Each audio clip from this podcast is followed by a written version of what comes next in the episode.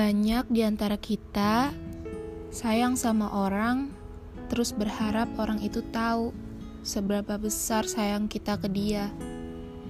Tapi kalau saya enggak, saya memilih untuk tidak ingin diketahui perasaannya dan pengen dia tahu kalau seberapa enggak kepengennya saya ngemilikin dia. Karena menurut saya, berusaha jadi orang biasa-biasa aja buat dia yang sebenarnya enggak itu adalah sesuatu yang susah buat dipertahanin. Sampai beberapa orang di sekitar saya bilang, ngapain sih lo stuck di dia terus, kayak nggak ada orang lain aja. Tul, masih ada orang di belakang yang nungguin lo. Atau, udahlah, Emangnya nggak capek ngebahagian orang yang sebenarnya hatinya bukan di situ? Hmm, mereka nggak tahu, mereka nggak ngerasain gimana rasanya udah nemuin orang yang bener-bener bisa 911 gitu. Kayak selalu ada pas dia butuh, juga pas kita butuh dia juga dia ada. Ke mana aja dia selalu ikut atau Bahkan saya yang selalu ikut dia. Meskipun emang saya tahu hati dia nggak di situ, nggak di saya. Cuma raganya aja. Tapi nggak apa-apa. Selagi nyamannya kayak gini, kenapa harus merubah yang seharusnya nggak diubah? Kita ini manusia, kita hanya butuh proses, dan proses butuh waktu.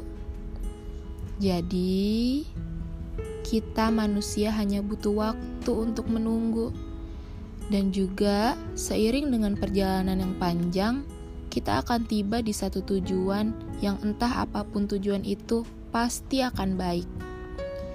Ini adalah hal yang selalu saya semogakan kepada semesta,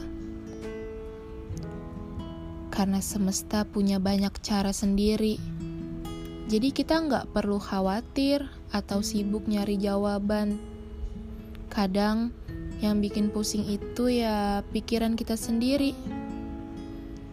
Kayak kita mikir, mikir, mikir, akhirnya jadi pusing. Yang seharusnya cukup dijalanin dan dirasain. Kalau emang udah capek, selalu ada tempat untuk istirahat kok.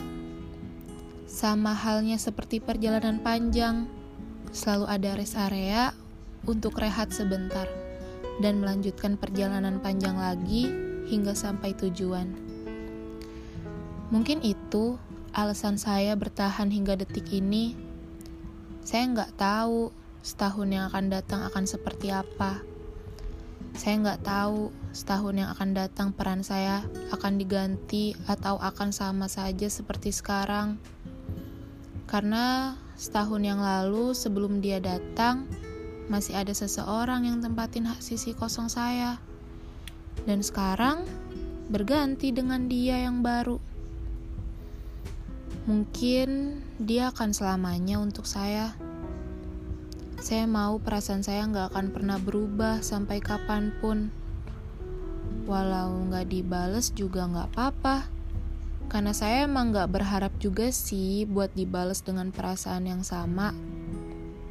Karena saya tuh takut.